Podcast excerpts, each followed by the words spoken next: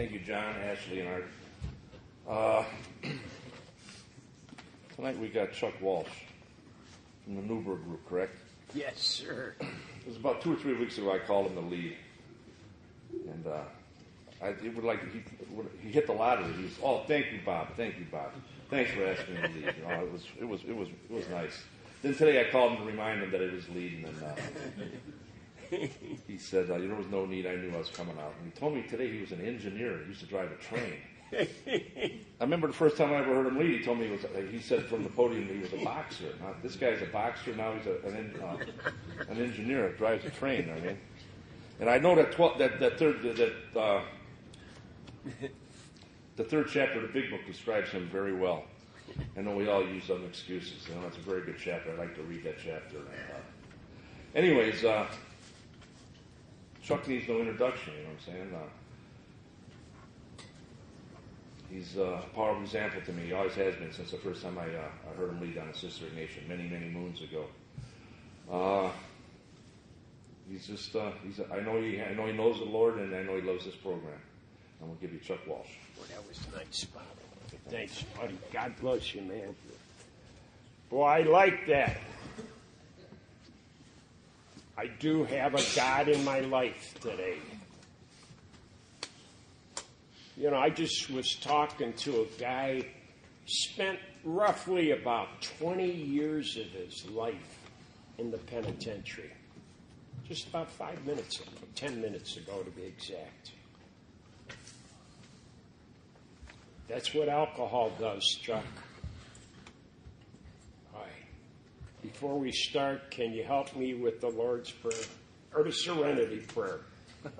God, grant me the serenity to accept the things I cannot change, courage to change the things I can, and the wisdom to know the difference. Amen. It's very easy for me to talk. Very easy. I see a clock there. I have a wristwatch. I know what less than a half hour is. And boy, when Bob called me, I need, I need a, a desperately. I don't care how long you're sober, Chuck. This gift is given to us just today. You know? And you know, my story is no different than anyone here. It's a story of tragedy, loneliness, fear, anxiety, guilt, remorse. It's terrible, terrible feeling to get sober. Very uncomfortable. You know, before I came to AA, I had some gifts. I had some talents. I graduated from a fine Jesuit college. I was a professional boxer. I did some professional acting on Broadway. I was an attorney in the state of Ohio. I was a high school football coach. And you know, I, I was a lot of people, a lot of different guys. And the truth of the matter is, I never went to college. I was never that professional boxer. I was never any of those people. But give me some muscatel wine, and I became those people. I mean, I just love staying high. And here I am tonight. My hands aren't perspiring. I'm not overly, con- I'm not even concerned what you think of me. See, AA's given me that gift. AA's given me so much, so much. And the sad part of this, Chuck, is I take it for granted. I could remember when I'd first come to AA, a guy'd be up here talking, and I'd say, That's impossible. He's lying. It's not possible. And I'm in the workhouse at the Cleveland Correction Workhouse. and it was truly a workhouse at that time. It was productive. They had cattle there, they had a farm there, but I couldn't work. I told Miss Sharp every time I went out there, I says, I can't work. I got ran over by a car. And that was the truth. At the age of 21 years old, I was a misfit. At the age of 21, I just couldn't handle life. I graduated from St. Joe's High School in 1956, and if you seen me, you'd say, hey, that kid's going to do okay. I got discharged from the Marine Corps, thank God, honorably. And uh, my service life was blah. And why was it blah, Chuck? Because I was drunk every time I had an opportunity. I wasn't in, there was no conflict going on, so I was blessed. What do you mean it was blah? Every opportunity I got, I drank. And I was in some beautiful countries. You know, Greece, I mean, just beautiful. And what did you see in Greece? Alcohol. I got afflicted with this illness right from the get go as a young boy of the age of 14 years old. And by that I mean I was afflicted. I never had a good time drinking. And I'll, I'll, I'll explain that. Because every time I drank alcohol, I was someone else. I never was able to be myself when I drank alcohol. And what I'm trying to get at is I just didn't like being sober, I guess, at the age of 14. And, and in my high school days, every time I had an opportunity to drink, I certainly did. And a lot. And I would steal to get that muscatel wine. And I did that many times. What did alcohol do to me? It destroyed my life. Hey, mister, do you have a nickel? Hey, mister, do you have a dime? You know, when you lose your pride and your self respect, something's wrong. Something's wrong. And then the sad part of that, Chuck, is you go back drinking again. I'd go in and out of that workhouse like it was nothing. And there to me was, I was young. I still had that good physical makeup, but I couldn't work. All kinds of dishonesty. And that's part of my illness. Just like I had no spiritual life, part of my illness. This is a baffling, baffling illness, Chuck, and you better not forget it. Chuck, I'm not impressed with years. This is just one day at a time, Chuck. I've been with you people now since 1971. That doesn't impress me at all. Not at all, because it's been a gift from God. And when I came here, I didn't bring anything. I didn't bring anything.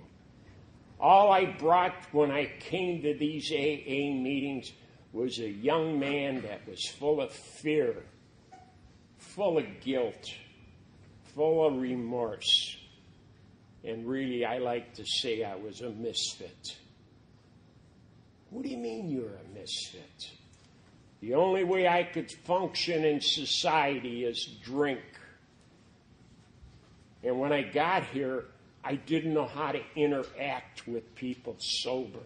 And I was a young boy, 14, 15, 16 years old. I drank with the winos in the neighborhood down in White City, and we used to pass the Muscatel fifths around, and I'd be drinking right with them, the winos in the neighborhood at White City. drinking right out of the same bottle. And some of these guys never took a shower for months. I had problems. And you know,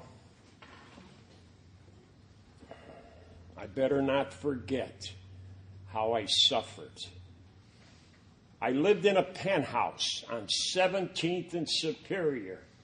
Yeah, penthouse. Well, yeah. was no penthouse, it was a flop house on the south side of St. Clair, the 17th. It was a rooming house on 17th and Superior. If my mother and father ever seen the way I was living, they would die. No bathroom, shared a bed with a guy, a gal, and myself. And my employer was right across the street, Manpower. And as sure as I stand here tonight, I didn't think there was anything wrong with me. I didn't think I had a drinking problem. Well, I'll tell you, this alcohol, you're the last one to know, Chuck. Everyone around you knew you were a, a drunk, and you didn't even know you had a drinking problem. I had a drinking problem right from the first time I drank alcohol. It really, my life was unmanageable when I drank alcohol. I did things and said things that I regretted. And here I am tonight to share my story. And you said at less than a half hour, Chuck. Boy, it's been a real beautiful, beautiful way of life coming to AA. It's been a gift. Oh, don't get me wrong. I've had my problems since I've been sober, but that's life, Chuck. Grow up and I never was able to grow up. But since I come to AA, I've been taught very well to grow up and face reality. How did I get sober? How did you get sober? I didn't get sober. Uh uh-uh. uh my, my sponsor, Tommy Fahey, said to me, Are you an alcoholic, Chuck? And I says, Gee, I don't know, Tom. I don't think I am. You know, how sick. How, this when I first came in the program.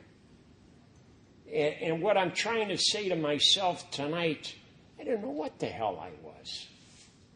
I knew my life was unmanageable, but damn it, every time I drank, I told you I was six foot six. I graduated from college, and man, it was all these people a lawyer, a boxer, and uh, it was all fantasy world because when I drank alcohol, I lived in a fantasy world. Couldn't work. No, I couldn't work. And you keep saying, How did you get sober, Chuck? I just kept coming to these meetings and I didn't like these meetings at all. Did not like these meetings at all. Didn't like the handshake. I didn't like that fellowship. I didn't like anything about that. I was full of fear and anger.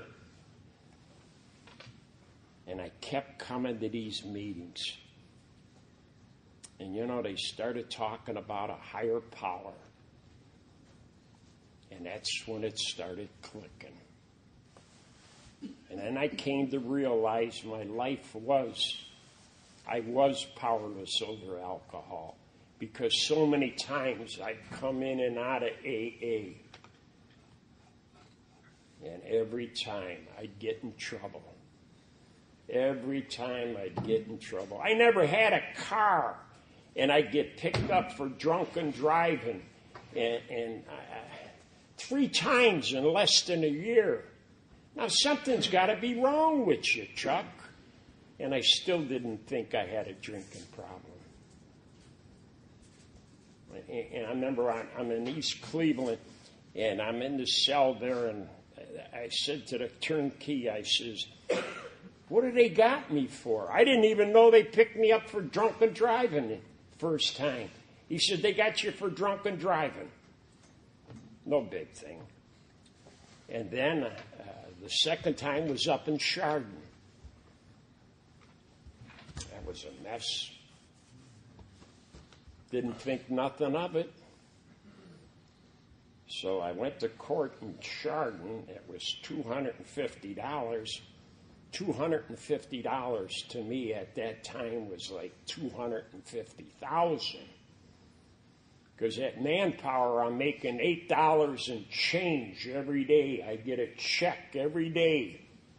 And every day, I'm drunk.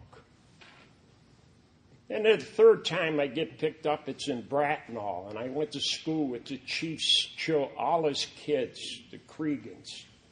And he says to me one morning, he says, We're not going to let you go this time. And I said, Man, what kind of guy is he?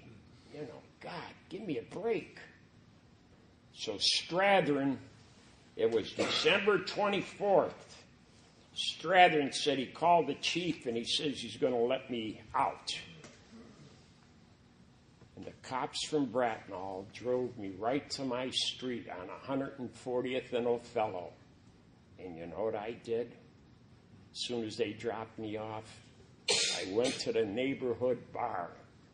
And that bar, they didn't want me in there, but I begged them for a drink. You know, it, it's amazing what we do for a drink. You lose your self respect and your self dignity and your self worth. Because when I drank, I, I did things, said things, and acted just like an animal. And here I am tonight. I don't want to drink. I don't have any desire for it. And I feel comfortable. And who do I owe that to? I owe that to you people. You people. And my God. And my wife. God, yes. And how did this happen, Chuck? Simple. Very simple. God came into my life, ladies and gentlemen, and just very slowly kept insisting that I keep coming to these meetings. And I started coming to these meetings. I joined Newberg for my home group. And I didn't like it. I didn't like Newberg. But my brother said, hey, you need this Newberg. It's good. Jeez. The comments were longer than the lead. And I, I, I, I would say to my brother, and, and it's just, these people are crazy. You know, uh, just keep coming. And, you know, anybody talk about God or anything spirit, spiritual, I get very uncomfortable. My hands would perspire. They were already perspiring when I first come around. But boy, I'll tell you, it was a very confusing time when I came here. I didn't understand anything. And Tommy Fahey was good. Boy, was he good. I'd go to his house, and he says, We're going to church. I says, Church? I says to myself, This guy's out of his mind. It's the last thing I want. And he lived right across street from St. Catherine's. And I didn't like that either. But as time went on, I was starting to develop a spiritual way of life. And Tommy says, One of your problems, Chuck, is you don't know how to be honest. I said, What the hell are they talking about? I mean, I'm here because I can't drink alcohol. Now he's telling me I'm a dishonest person. What was I confused. Ah, man. And I did go see a psychiatrist and because I really didn't know what the hell was going on. And I, I, I felt so uncomfortable. My mind was going a million miles an hour. And that Dr. Senta, uh, he says, just keep coming to the meetings and everything will fall in place. And I stand here tonight and share with you. I just kept coming to these meetings and everything fell in place. God, you know, I can remember working at Manpower. And, you know, thank God. Thank God AA showed me how to get a job. Uh, it showed me how to do everything. It showed me how to live. But the most important thing AA showed me that there is a higher power. There is a God. And please, Chuck, get to know him. Get to know him. And what I did is I went on retreats. You know, I went to a Catholic high school, and my parents were the best examples in the world. You think I would know that, you know, but I struggled with it. I struggled so much with a higher power. And thank God I, I, I did find out that, man, I says, Tommy, I just am full of doubt. He says, Look at the sky, Chuck, and we're looking at the sky. And he says, Look at the shrubs and look at the trees and look at Mother Nature. Who do you think made all that? And I says, He says, You think man made that, Chuck? I says, No, Tom. He says, God made it, right? I says, Yeah, you're right. He says, Start believing. And boy, my, my life has changed so much. And you know, today I go down to the monastery down in Kentucky once a year and spend time with the, the monks and pray. And uh, I come home and my wife says, Now you're going to be an angel for a week. and that's true.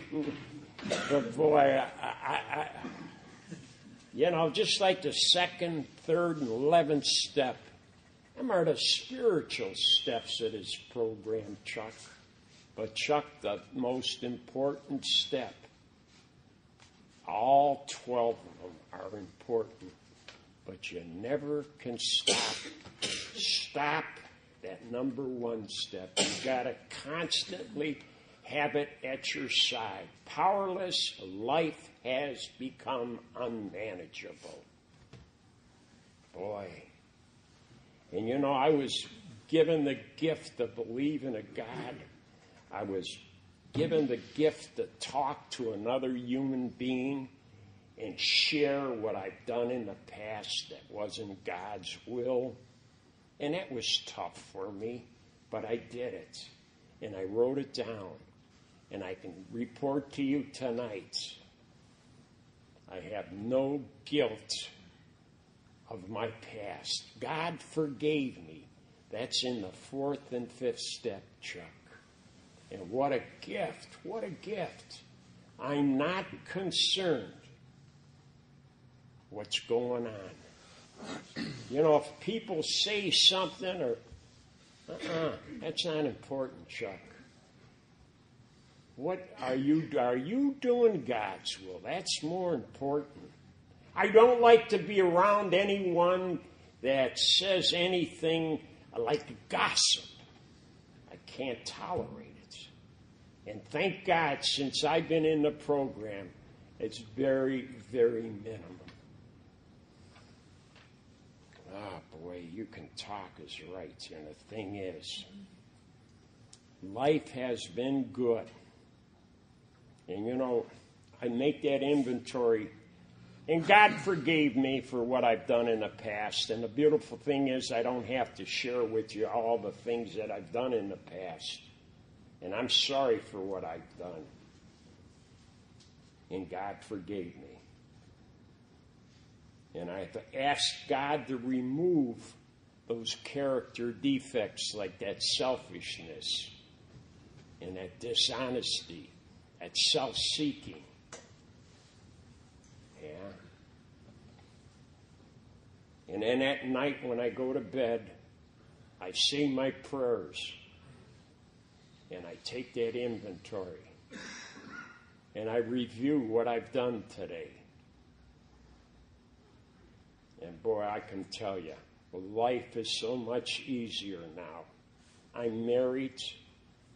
Margaret and I have been blessed to have five children.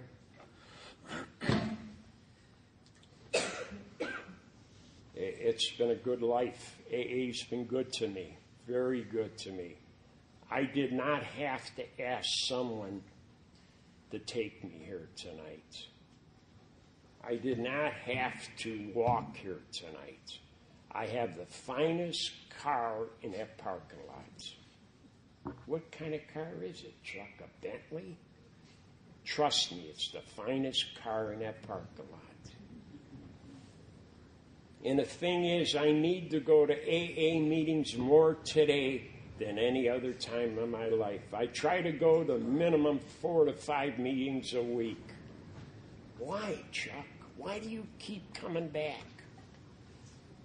Come on. My life is saved. And it's so simple. So simple. And you people have taught me to love. Boy, that's a good feeling. To love my fellow man. God, is that nice. And you know, when I leave here tonight, how will I conduct myself? When I go home, how do I treat my wife, Margaret? Hey, that's what I learn here is how to behave myself. And then when I leave here, put it into application. And Bob, I want to thank you for asking me. Can you please help me with the Lord's Prayer?